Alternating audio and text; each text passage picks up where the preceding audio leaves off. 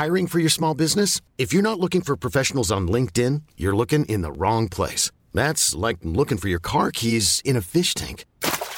LinkedIn helps you hire professionals you can't find anywhere else, even those who aren't actively searching for a new job but might be open to the perfect role. In a given month, over 70% of LinkedIn users don't even visit other leading job sites. So start looking in the right place. With LinkedIn, you can hire professionals like a professional. Post your free job on linkedin.com slash achieve today.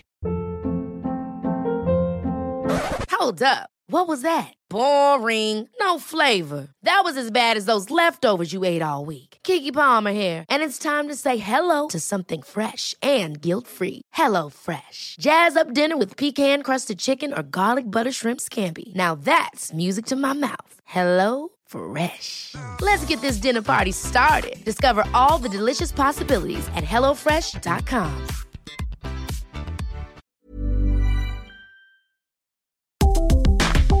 Hello and welcome to the February edition of Signal, a MediaNet podcast, a monthly take on the media, journalism, and faith. I'm James Poulter. I'm joined in the studio by Ruth Jackson, Deputy Editor of Premier Youth and Children's Work, and Sam Hales, Deputy Editor of Christianity magazine. Uh, hi, Sam. Welcome Hello. also to the pod. Thank you for having me. Uh, and thanks, uh, Ruth, for welcome back. Hello. Um, we are all well in the pod this month, and thanks for joining us. So, the, the, we are going to be looking uh, this month at uh, the subject of kind of satire and comedy later on in the show, with uh, interview with James Cary, uh, previously writer of uh, things such as Miranda, and also uh, does a lot of work with people like Milton Jones. So that's coming up later on in the show. But the, we're going to start off this month by looking at some of the stories that have gone by in the past month or so, and go round the table. So, um, Ruth, why don't we start with you? What have you uh, kind of brought to the pod this month to, to have a look at? What's caught your eye in the news this month? So, um, uh, at the weekend, I was reading the Guardian newspaper, and in the magazine supplement, there was an article called uh, "Mothers Who Regret Parenthood," and it sort of caught my eye because obviously we write quite a lot about parenting and things like that in our magazine, and it basically was um, quite a long article about lots of mothers, and there was a father in there as well, who effectively, you know, were desperate to have children, really excited about having children, but then almost immediately um, regretted having children, and and there was so there was one person who said, "I felt like and still feel like I made a mistake," and it was, I mean, it was sort of quite tragic, obviously at points, but it was interesting because they weren't saying um, that they don't like their children. So they were saying we fully love our children, we adore having our kids, but we definitely, if we could go back and do it again, we wouldn't have kids. Um, and there was actually an interview with one of the children who's now seventeen, and she was sort of saying, well, actually, I'd much, I, I'm really pleased that my mum was honest with me because. Um, yeah, which which was really weird as well. So so it was a really interesting article. Um, but actually, I thought it raised some interesting questions. They were talking about kind of the sanctity of motherhood and the fact that people never really share how difficult it is. And I thought actually there are quite a lot of um, parallels with what we do in the church, where you know things like childhood and um, marriage, and there's lots of different things where we're not really honest about how hard stuff is. So then when someone does find something difficult, they think they're the, literally the only person struggling with that. Yeah, I think that the, the whole kind of parenting point. Yeah, we um, there are obviously lots of courses and stuff like that that are coming through now that major more of those kind of things. But certainly from a kind of media perspective, in certainly in Christian media, I don't think we're necessarily kind of willing to go into that place of talking about kind of yeah. There's a, that constant uh, kind of tension between talking about all children must be a gift from God. All mm. children are kind of you know there to be loved, and doesn't we don't necessarily always acknowledge the hard part of that. For some people, that comes as an unexpected thing, or it comes as something that they weren't you know kind of necessarily geared up for when it kind of comes along, and and that's hard. Well, what was kind of the what kind of made this stand out to you particularly? Well, I, th- I think the fact that it raised that question of actually maybe we need to be a bit more honest. And I think, you know, we live in that kind of filter culture where everyone puts their perfect personas on Facebook and all their kids are, you know, shiny, happy, always doing hilarious things. You don't see it's 3 a.m., I am dog tired, I want to suffocate my child. You know, you don't see that kind of thing, probably helpfully so. But, uh, but actually, if we were a bit more honest about things, then um, then then perhaps people would share their experiences a bit better. Uh, uh, Miss Sam, you guys cover a lot of this kind of uh, topic in in the magazine, obviously from you know parenting, marriage, and all those kind of things. Do you think that we we kind of go to those kind of harder places in some of the coverage that, particularly within like the Christian publications and that world, uh, you know, how easy is it for us to deal with those slightly more touchy ends of this subject? Sure, I think Ruth's absolutely right that we need to, as the church, be realistic about what people go through. And you know, we have a section in the magazine called Real Life, and we talk about all kinds of issues from you know depression and um, illness and things that in people in our churches are going through. But as you're, you're quite right, a lot of the Christian media would perhaps not want to touch that because it is uncomfortable. And I think certainly evangelical culture, there is still a feeling of we have to have the right answer, we have to go to the Bible verse, we have to have our three point sermon plan laid out. And sometimes it is a little bit too neat and tidy. And I'm all for opening up you know real life what people are actually going through and discussing that. And i think the christian media has a unique place in this because some of those things can't always happen in church circles. You mm. can't do a sermon just on that one issue because you've got people in the congregation from all kinds of different places. Whereas in a magazine article you can focus in on just one person's story and i think that can be helpful. Yeah, I mean, when I was reading this this piece that you mentioned in the Guardian, I think one of the, the interesting things that I was thinking is that if this was coming from a kind of you know a, a faith based perspective, how easy would it be- be to actually find those subject matters to mm. actually come forward in that kind of instance? I don't know if you guys encounter that. You know, with when I mean, perhaps you can talk a little bit more about that kind of how you go about kind of actually finding kind of cases for these types of stories. Is it that uh, do you find that because there's an element of well, I've got to bring my faith into discussion that it's harder, that it's easier to kind of get people to come forward and be I- kind of willing to, I to think share? I think in some senses it's it's harder to find someone when you're coming from a faith perspective. So we actually just we've also got a real life section in our magazine, and we had an amazing youth worker talk about that her the fact that her husband died while while she was being a youth worker, and she sort of brought that pain into her young people and children, and sort of spoke to them very openly about the fact that she was incredibly sad and broken, and that God met her in that sadness, but it didn't stop her being sad. And it's such a brave story, and I think we rarely have people like that stand up in church and talk about it. And maybe Sam's right, maybe standing up in church isn't the right place because actually I think we've also got to bear in mind that there will be a huge amount of pain in the congregation for people that maybe can't have children or that haven't found a partner or whatever. Um, so you need to be aware of kind of that pain when you're talking about the struggles of childhood because in some senses it's kind of kicking them in the teeth if they can't have children anyway. Um, but I do, I just think generally we need to be a bit more honest in the church. I think there is a real sort of level of hierarchy in the church which which we've erroneously put where actually a married couple are way more uh, like above a single person because a single person is going to fall into sexual t- sin and you know there's no other types of sin. yes, I'm Um, sure that never happens with anyone else. either. never. So you've got the married couple, and then above the married couple becomes the veneration of the people who've got children because they know everything, they've experienced everything. And I just think actually that's a really unhelpful thing. Let's not forget that Jesus was a single man. Do you know what I mean? Yeah, exactly.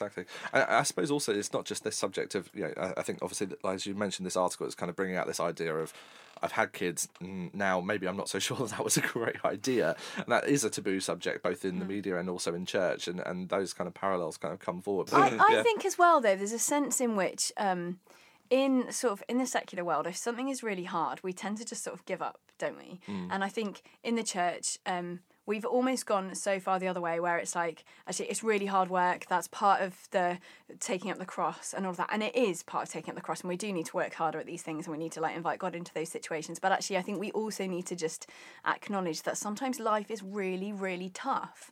And i think some of the best sermons i've ever heard have been the, the ones where people stand up in their brokenness because so often you hear the sermon that's like here's what i struggled with. I've now come through it. God has healed me. Mm. And what about the people who are like in the midst of that struggle Yeah. and up there kind of almost in tears saying look i am still struggling with this i'm still struggling with singleness i'm still struggling with brokenness i'm still struggling hmm. with sexual temptation Yeah, and I suppose there's an element, particularly when we're trying to cover these kind of stories, whether that's in yeah, kind of radio, TV, publication, documentary, whatever it might be, that you kind of want that kind of three act structure mm. that we all kind of crave, right? It's like Yeah. there there was the problem, there was the difficulty, there was the solution, mm. and and life's not actually just that simple, is it? I mean, it's just not that easy.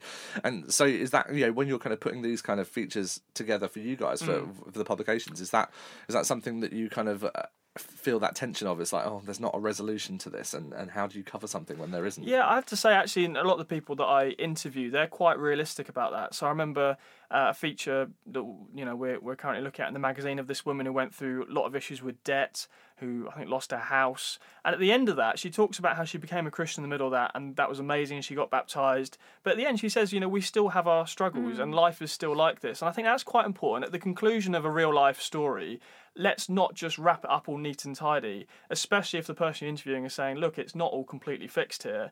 Um, and as you say, avoid the temptation of the three acts, three part structure, perhaps in some ways. I mean, by all means, you want the resolution at the end because you want to give people hope. But I think it's important at the end as well to, to hint that, you know, Jesus doesn't completely solve all of our issues in the here and now. There are still things we've got to wait for to come. Um, perhaps in this person's life, they're still looking for a resolution in another way.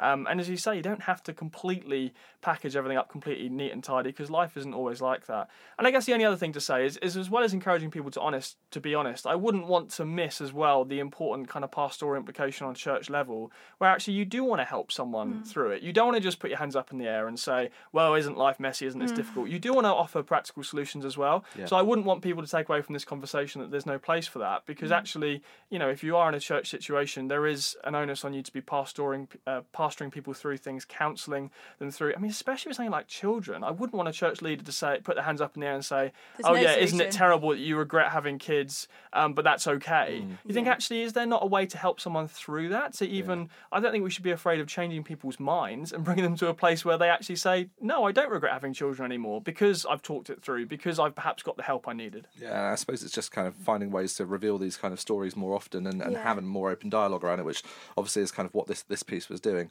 Um, interesting. If you've got thoughts on that, you can always uh, let us know, and we'd love to kind of hear if you've kind of been through a similar situation or something that you uh, kind of resonate with that. Then you can do that by contacting us uh, via Twitter on at the MediaNet. Use hashtag Signal, and we will uh, find that reply and come back to you. Uh, Sam, you've you've brought a story uh, or a couple of I stories have. as well. What um what have you got this month? Well, um, I was looking actually on the Guardian as well, as it happens. Um, and Other sources are Available. I know, right? I know. I have to say, I don't normally No, spend nor do most of my time reading the Guardian, but when it comes to media stories, I do find the Media Garden, uh, Guardian is very helpful. And earlier this month, it was announced that Wikipedia has banned the Daily Mail. They've called the Daily Mail an unreliable source, and so now those who work on Wikipedia will be encouraged not to reference the Daily Mail as a source. Um, it's been deemed generally unreliable. But what I find interesting is, of course, you can still link to Russia Today. You can still link to Fox News. Um, and apparently, the Daily Mail has a reputation for poor fact checking, sensationalism, and flat out fabrication. I think that last phrase I find quite difficult. I, am not sure if I'd accuse it of flat out fabrica- uh, fabrication any more than I would a left leaning newspaper like The Guardian for, you know, leaning left and the Daily Mail leaning very heavily right. So I thought that was an interesting decision. Yeah, I mean, obviously they've been accused of uh, some of the kind of the, the alternative facts de- debate, which we'll come back to later on in the show after the break uh, with James Cary. We do have an alternative facts quiz, so uh, stay stay tuned for that. But uh, th- this kind of um, use of Wikipedia has kind of come on a long way, really, hasn't it? Because I mean, we I remember that when we were kind of you know studying, most of us similar kind of age, and went through this whole thing of like, don't use Wikipedia as a source. That that's definitely not the right place to, to kind of go referencing. And now they're actually being, you know, we're the ones that say what's a good source and what's Yeah. not that that is kind of transcended that kind of whole piece. I mean, yeah, th- this kind of debate with the Daily Mail. It's uh, yeah. Do you think that that we're going to see this with all of those other sources, Russia Today, Fox News? You say. I mean, Yeah, do you think th- that I they think should be shutting those down? If you want to be consistent, I would think particularly Russia Today, just because of the links to the to the Russian government seem very heavy. Um, so I think if you want to be consistent, then then yes, you're going to have to look at other sources as well. I mean, I don't have a I don't have any great issue with Wikipedia saying this about the Daily Mail. I just think if you're going to go off the Daily Mail, you have to really seriously consider some other sources as well. Um, I mean, certainly it's not the first place I'd go for my news, but then there's a wider discussion here. It is the most visited news website I think in the world. Very good for entertainment news, isn't it? Apparently so. I wouldn't know Ruth, but you would. and you know, you, Speaking from you experience hear you hear similar similar people, especially in Christian circles, especially in some kind of young liberal media circles, criticising the Sun, for example. And again, you know, that's the most read print hmm. newspaper in the country. So you can't just say, "Oh, this stuff is ridiculous. We can't take it seriously," because clearly many people do take it seriously. I guess the question comes down to like where do you draw the line? Like if you if you stop the Daily Mail and then you know and then you stop Fox News, like where do you where do you stop at what and and what makes a reliable news source? I guess that's an interesting question, isn't it? And and probably something that as Christians working in the media, you want to be thinking, you know, am I really? Mm. Well, we spoke about this a little bit last time, but am I really fact checking? Am I being integral to the story? Am I in any way twisting it? Because you know, when I worked in TV and we were sort of editing stuff, you you would sort of change the order of stuff, but still hopefully you know m- re- retain the essence of the story. But even tweaking that is that staying integral to the story if it didn't quite happen in that order. Yeah, the, I mean, the interesting thing with this point around not just around the Daily Mail, but some of the other kind of sources that were accused throughout this kind of Mm. the, the recent kind of subjects that we've been talking about with Brexit and with, with Trump in particular around being fake news or presenting alternative facts or whatever it might be. There's particularly, I think, in Christian circles, there's been an element of like they've become slightly taboo kind of subjects Mm. because I think actually in reality there's probably quite a lot of you you know well upstanding members of the community that do subscribe to these papers and, and magazines that are reading them, as you mentioned, for celebrity gossip or whatever it might be on a kind of on a daily basis. And do you think that we kind of shy away a little bit in the kind of the church in particular for kind of acknowledging, oh yes, I read this in the Daily Mail. It's somehow become something you're not allowed to say. But Yeah, it's- it's I not real. remember. I remember when I uh, interviewed Reverend Richard Coles recently, who's quite well known for appearing in the media. He said that he is a typical Guardian reading vicar in a Daily Mail parish. So he was very aware of that kind of political divide when he's when he's ministering to people. Mm. And I guess as well, I was quite impressed with him because I, I think he does seek to understand the other point of view, even though he clearly doesn't agree with it. I think that's very important for both Christians and those who work in the media you know, let's understand both sides of the story. So if you're a Christian, let's understand where your atheist friend is coming from rather than writing them off. And if you work for a left leaning uh, newspaper, let's at least try and understand why some people, for example, voted Brexit rather than just saying they all hate immigrants and they're all racists. Yeah, absolutely. I, I think that this kind of comes uh, to this interesting point now with the way that we're transitioning. I'm going to bring my own story into this as well. That I, the thing I, I noticed this month was particularly interesting is that the um, the satirist magazine Private Eye recently reported its highest circulation figures uh, to date. Now, obviously, in the grand scheme of things, nothing compared to the onlines of the Daily Mail. Private Eye famously not necessarily having its own website and things like that, relying upon upon print. But I mean, do you think that that's where we're kind of heading now? Is that we actually have gone? So, the news has become so absurd in some cases that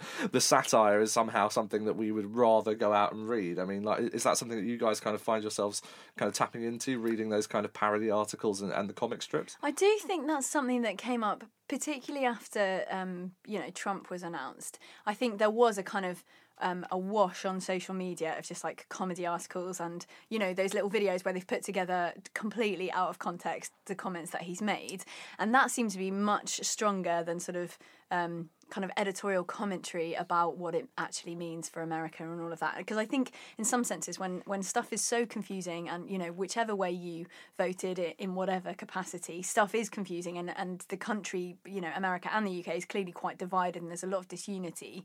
In, in some senses, you're all united over the comedy, whether you agree with it or not. There, There's a sense in which I don't know. I was watching um, a comedy program last night. Sort of, Have I got news for you? And, and the fact that actually pretty much all news now can just it's sort of satire in itself. Yeah. You don't even need to create satire out of it because it just lends itself so easily to satire.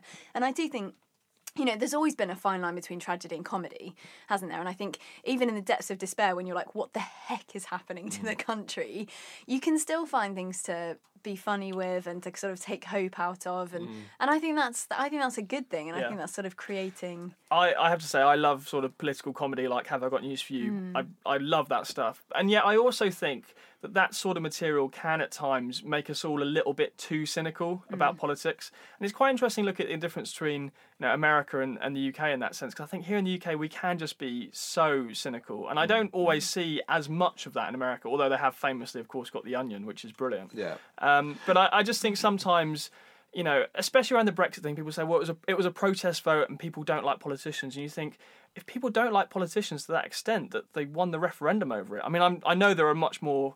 Much mm. more going on than just that one issue, but it does concern me that we've got to a point where politicians just seem so, in some quarters, hate it. and I don't think that's a healthy place for a democracy to be in. No, I, I think that particularly if you look at some of those shows, have I have I got news for you? Obviously, also Ian Hislop kind of being one of the, the main panelists on that, and the likes of the Private Eye, but also yeah, kind of go go broader than that, and some of the kind of more absurdist comments. uh, The um the Revolution will be televised has just kind of returned into a new series to kind of come back and talk to uh, Brexit over on um I think on BBC Two and BBC Three, uh, and there's I suppose the British side of it. I always find uh, you might not, but is is more biting or somehow more um you know kind of driven by cynicism and by sarcasm quite a Yeah. lot. Whereas I find that the US stuff, uh, uh, particularly if you look at some of the sketches that like the cold open from SNL for the past couple of weeks with Melissa McCarthy kind of taking off, um, you know, kind of the, the new um, US press secretary, that there's uh, somehow more silliness, more absurdistness, and, and Yeah. and with that becomes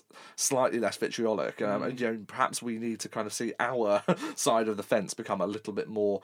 Uh, willing to have fun with it and not you know kind of drive everything to saying that this is the end of the world. yeah. we definitely are a bit darker. Yeah, and th- there was there was a lot of that stuff again with the parody and the satire of you know, after Brexit and that, and after Trump as well. Oh my goodness, this isn't this is the end of the world. Kind of ridiculous overreaction of people. A people. lot of Armageddon. chucked around. Yeah. A lot of people talking about Armageddon. yeah, and and I I became tired of it very quickly on especially on social media. There's only so much oh my goodness the world is going to end tweets that you can take, especially when it's just so constant. And mm. I I do think again like there's there's a job for the media there to say guys chill out. Yeah. the world is not about to end. You disagree with this particular political outcome whether it's Trump or Brexit or whatever. But here's some informed analysis about what we do think is going to happen, about how it's going to affect your life, and how we will still be here next year. Um, yeah, and I, I just, I just think, you know, I love the satire, I love all that stuff, but it would be great to see people craving some informed analysis as much as they are the jokes. and also not just kind of like you say taking it to the last common denominator and, and kind of driving it into the ground but the sun and the daily mail and the guardian will all rise again the following Yeah. morning. Yes. and so uh, yeah the next day kind of comes along. Well we're going to be talking more about uh, kind of comedy and in, in just after the break with uh, james cary. Uh, so we'll be back with that. And after that we'll be also coming back for a little bit more of our own fun with an alternative facts quiz. So uh, coming up next james cary's interview the previous writer of things such as miranda uh, that work with milton jones i mentioned before all of that coming up soon. James Cary is a comedy writer for both stage and screen, having written for BBC's hit show Miranda and his I'm Sandra, and I'm just the professional your small business was looking for. But you didn't hire me because you didn't use LinkedIn jobs. LinkedIn has professionals you can't find anywhere else, including those who aren't actively looking for a new job but might be open to the perfect role, like me. In a given month, over 70% of LinkedIn users don't visit other leading job sites. So if you're not looking on LinkedIn, you'll miss out on great candidates like Sandra. Start hiring professionals like a professional. Post your free job on linkedin.com/achieve today. Hold up. What was that? Boring. No flavor. That was as bad as those leftovers you ate all week. Keke Palmer here, and it's time to say hello to something fresh and guilt-free. Hello Fresh. Jazz up dinner with pecan-crusted chicken or garlic butter shrimp scampi. Now that's music to my mouth. Hello Fresh. Let's get this dinner party started. Discover all the delicious possibilities at hellofresh.com. There's never been a faster or easier way to start your weight loss journey than with PlushCare. PlushCare accepts most insurance plans and gives you online access to board-certified physicians who can prescribe FDA-approved weight loss medications like Wegovy and Zepbound for those who qualify. Take charge of your health and speak with a board-certified physician about a weight loss plan that's right for you. Get started today at plushcare.com slash weight loss. That's plushcare.com slash weight loss. plushcare.com slash weight loss. latest series for BBC Three, Bluestone 42. He's also the author of the play The God Particle, which recently released on DVD and tackles the issues of faith and science. I caught up with him to get his views on how comedy and satire help shape popular culture and whether General Synod is a place for comedy.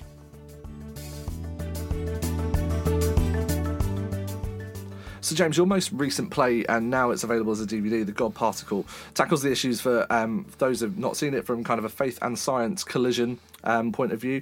and sometimes when those things kind of come together, particularly at the moment, as we're seeing fact and faith not necessarily having the best of relationships. What do you think that play says at this kind of current climate at the moment? yeah, people are getting quite in, obsessed about facts and evidence and experts. And um, I've recently uh, just been listening to the Archbishop of Canterbury uh, make a joke about the fact that he mentions experts, and he w- w- was sort of pausing for people to hiss there because he's sort of making a joke that now everybody hates experts. Although he did also say that he'd met up with a whole load of economists and they were getting very gloomy about how the world is looking. And whenever people mention things like that, I think, yeah, all those economists who didn't see the last crash coming. Um, so uh, I think we can be a little bit sceptical about some experts um, when it comes to at least predicting the future. But I guess people get um, people get quite upset about the idea that facts are being denied. And, uh, and I, I understand that completely. And in particular, though, uh, the thing I want to say into that is the fact that facts are fine, but facts aren't the end of a discussion. They are the beginning of a discussion. Right. So you can start to agree on facts, but actually, you need to then talk about what they mean because the meaning of the facts is everything rather than the facts themselves. And, and that's kind of the point of the play, right? Is around kind of this idea of dialogue between kind of two different people coming from different perspectives and walks of life. Just maybe tell us a little bit about the, the Absolutely. there. So the premise of the play is very much about um, a- a scientist, a quantum physicist who has not really met anyone with any kind of Christian faith at all. It hasn't really occurred to her that somebody rational could be a Christian, and um, she meets a, a vicar who is um, very happy to argue and discuss and, and push back on all of the arguments. I wanted to write it personally because whenever I've seen uh, faith portrayed on TV or in movies, it has almost always been negative. negative, and that uh, starts to get on my nerves. I was watching an episode of Endeavour the other night, and there was a Mary Whitehouse type figure motivated by Christian faith. Obviously, she's a massive hypocrite. Um, everybody who has faith in all mainstream things, they're always massive hypocrites. So I thought, well, if I can, if I want a fair discussion about science and religion, I'm basically going to have to write one myself. And so eventually, I wrote a play. I don't write many plays. I tend to write uh, situation comedies for TV and radio. But so therefore, the play I've written has the feeling of a situation comedy. And when we did the DVD, we filmed it in front of an audience, and you can hear bits of laughing, all genuine laughs, none of it added. I can promise you that. So, and it's just a question of uh, making sure that there is a debate which is a fair fight in which they almost have access to the same facts but are seeing them very, very differently. And seeing how the Christian faith is something which, in one sense, you can be very boringly rational about um, because uh, the gospel is. When you really boil it down, a series of facts, which is God made the world, and uh, uh, Jesus was born, and Jesus was crucified, he died, and he rose again. If you don't believe those facts, I don't know what's left. Um, so, uh, so in a sense, there are certain things that we either can we can argue about the facts, but then we can also argue about what they mean. And so the play is a, is hopefully an amusing argument, uh, which lasts uh, about an hour and a quarter. Um, in various scenes, there's a little story in there. It's also a bit of a romantic comedy, and the reason I, I put that in is because there is one level on which uh, falling in love with uh, another person uh, is in one, in one way f- the same as falling in love with God. That is not a rational thing to do. So Right. at the very start of the play, and I'm not spoiling it, I don't think, the the scientist she sees this guy, she falls in love with him. She then realizes that he's a vicar. That's the worst person that she could fall in love with because this guy's obviously insane, and therefore she spends a lot of the play in denial about the fact that she's fallen in love with him. Yeah. And so there is a way in which, on faith at least, we we have facts, but also it is a heart thing as much as a head thing. And so the play is is a way of dealing with that because a play says it better than I'm now struggling to do. If you see what I mean. Do, do you uh, resonate particularly with one of those kind of sides of the argument more strongly? Oh, undoubtedly, I resonate with the with the vicar. Um, although I wrote a vicar who was probably not the, quite the same kind of Christian as me, I'm happily uh, evangelical um, and uh, sort of reformed conservative evangelical. Whereas the vicar in the play is probably more uh, more in the centre in terms of more kind of C.S. Lewis ish, so uh, you know Anglican rather than evangelical.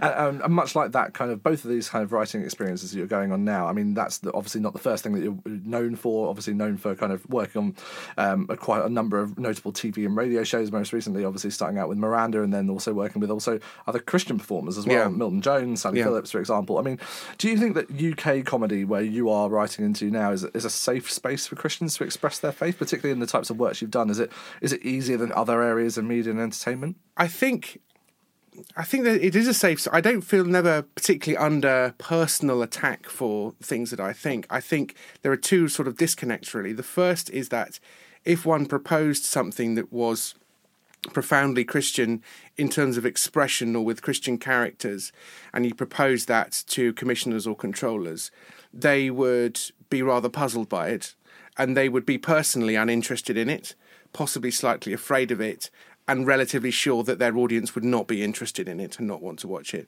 So, although we have had the Vicar of Dibley and we have had Rev, that's that's only two shows, and that's a very, very, very long time. Um, so, I think uh, controllers and and commissioners and those sort of folk who tend to, uh, I've found at least, not know many other Christian people. Assume that this is not something that people are interested in, um, even though the Church of England alone is bigger than any one political party in terms of membership. Uh, so I think there's a level of assumption that people are not interested in faith, which I which I just know from the way that God made human beings is simply not the case. When it comes to working with other uh, other comedy writers and colleagues and people that I know and friends that I've made through the through the industry, I think they they find my Christian faith more bizarre and hard to understand, and it, doesn't sort of make them angry mm. in a way that maybe. 10 years ago with the new atheism, there was a sort of a bit of a boiling um, level of anger. I think people now find it rather puzzling more than anything else because we have become so secularized and we, you know I'm I'm 40 so I'm part of a generation 41 actually sorry um, part of a generation which has pretty much had uh, church not really talk to them at all mm and no real understanding of why anyone would see anything in it. It seems like comedy is becoming slightly less polite in general. I think if we were to look at it that way, I mean, the, you look at the particularly the um, the way in which uh, comedians and satirists have reflected on the U.S. election and Brexit in recent months. Uh, is that kind of role of comedy becoming more biting, more harsh over time, uh, as you see it right now?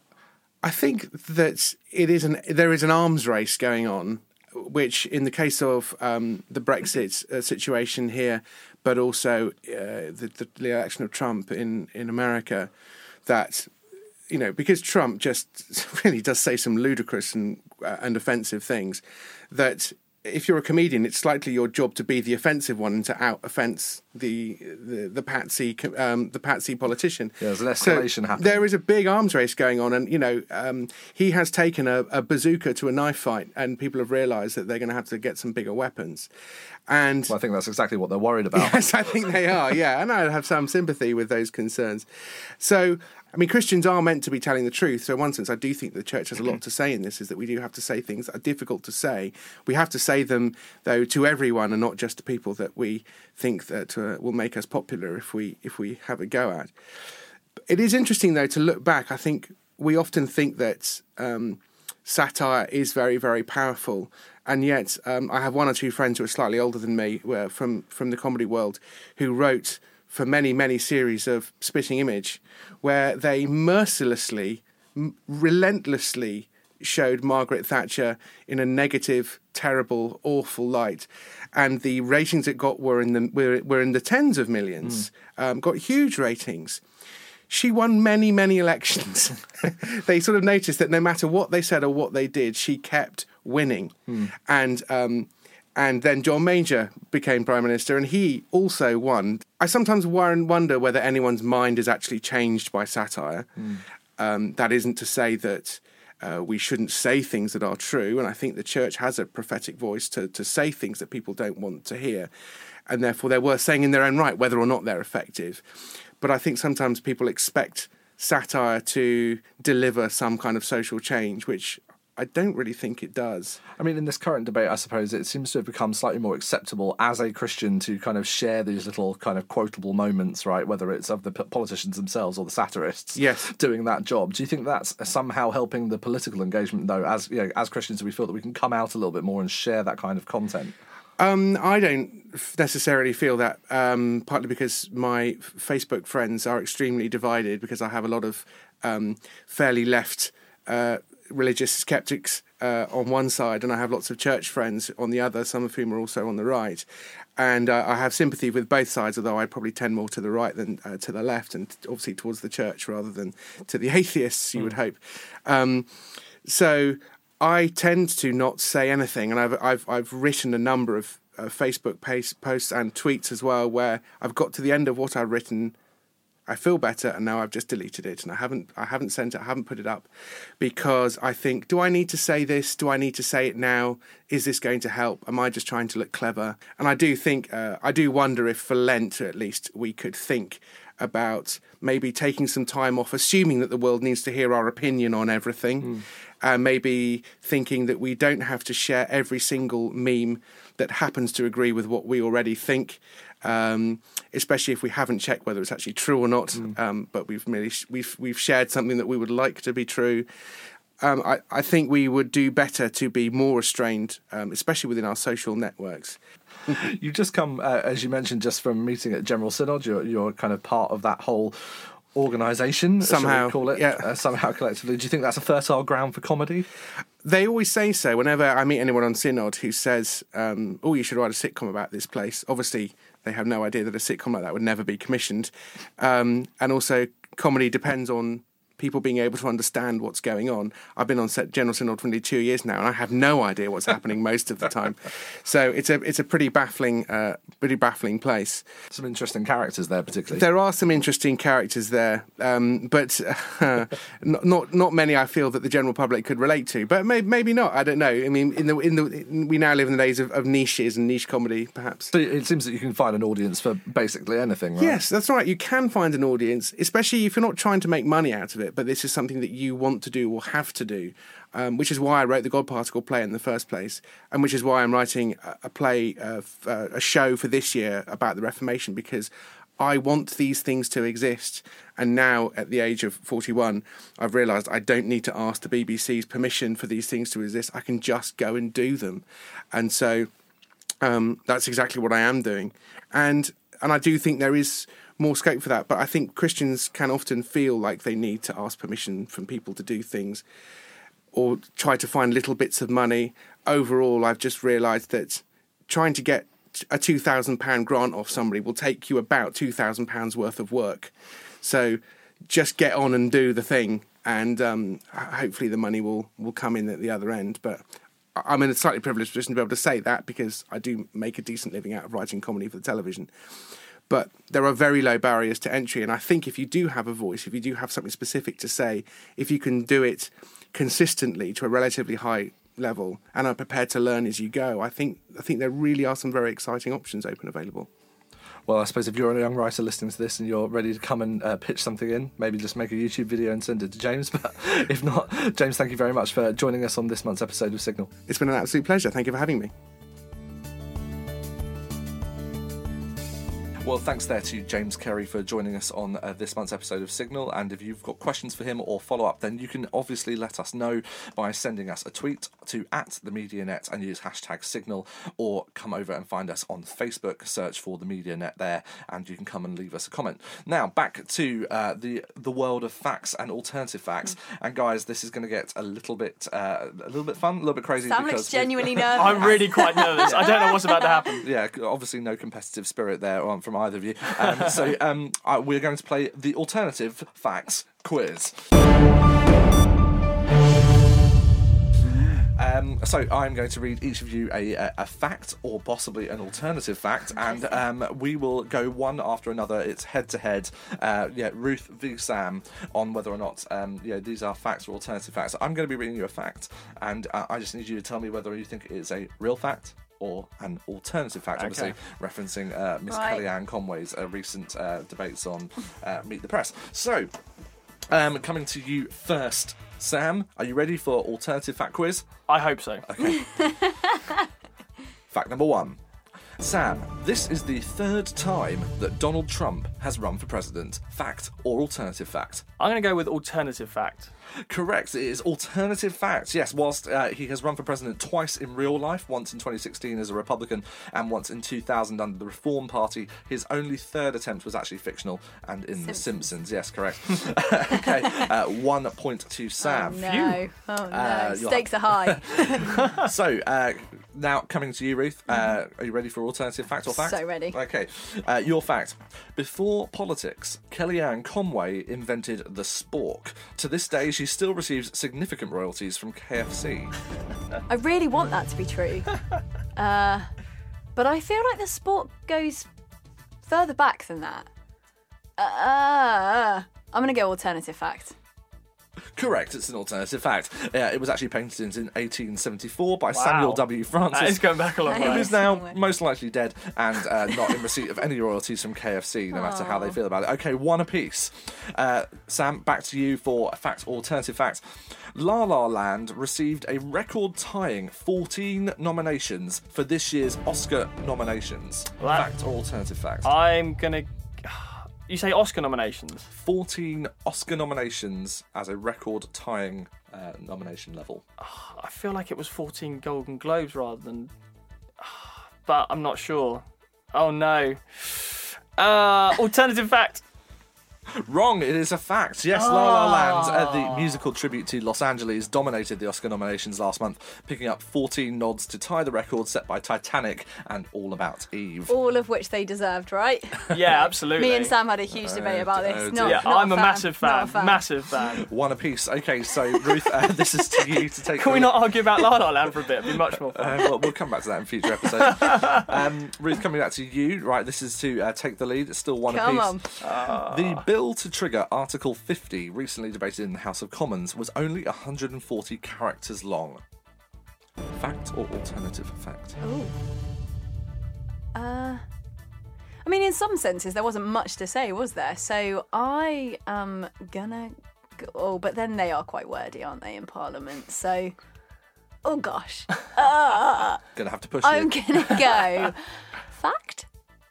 Wrong. Alternative Ah. fact. The historic bill that will trigger Article 50 is actually only 140 words long, not 140 Oh, characters. Sorry, yeah. caught you out. Okay, so this one, uh, Sam, uh, it's a tiebreaker and it's for the win because you're one apiece. Oh, so wow. I'm going to Oh, uh, wow. see Pressure uh, is this is a sudden death situation. A Saudi prince's flight recently went viral when a photographer took a picture of over 80 falcons occupying the seats of a plane. Between 2002 and 2013, the UAE government issued more than 28,000 falcon passports. Fact or alternative fact? I've not true. heard about any of this before, um, so I'm totally guessing. But that sounds rather bizarre. Let's go. I can't believe I'm saying this. Okay, fact. I'm going to go fact, just because why not? It is a fact. Yes. Well yes. While a plane full of birds might not be an unusual sight to Western eyes, it's actually not that unusual in places like Saudi Arabia, Wow. Kuwait, and Qatar. Well, falconry is commonplace, uh, and so that means that uh, Sam, you you kind of took it with the lead, Wow. unfortunately, and so you are this month's winner of the fact or alternative fact Thank quiz. you so much. Future editions of the quiz may return. I'd just like to in- thank God and my mum. And do I get to make a victory speech? Um, unfortunately, not. We, Oh, we don't shame. have. So, we as long as you time wrap it. Yeah, I know, right? Uh, there'll be no rapping on this show. Okay. um, thank you very much this month to uh, to Ruth again and uh, Sam for joining us, Thank and you. for you for you. listening. Thanks for listening to this month's episode of Signal, a podcast from the Media Net. If you've got questions you want to ask us or comments on the show, then you can do that via Twitter. Just ten- send a tweet to at the Media Net on Twitter with the hashtag Signal, or you can contact us on Facebook as well. And if you've got any other feedback for the rest of the team, why not follow up? Ruth, where can they find you on Twitter? They can find me at Ruth J Jackson. And Sam? I'm at Sam Hales. and I'm at James Poulter. Just James Poulter, really. Uh, thanks for listening, and we will see you again next month on Signal, a podcast from the Media Net. Bye.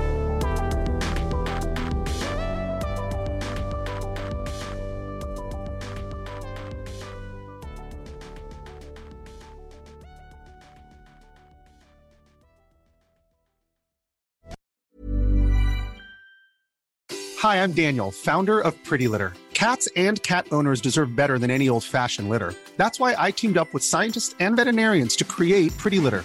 Its innovative crystal formula has superior odor control and weighs up to 80% less than clay litter.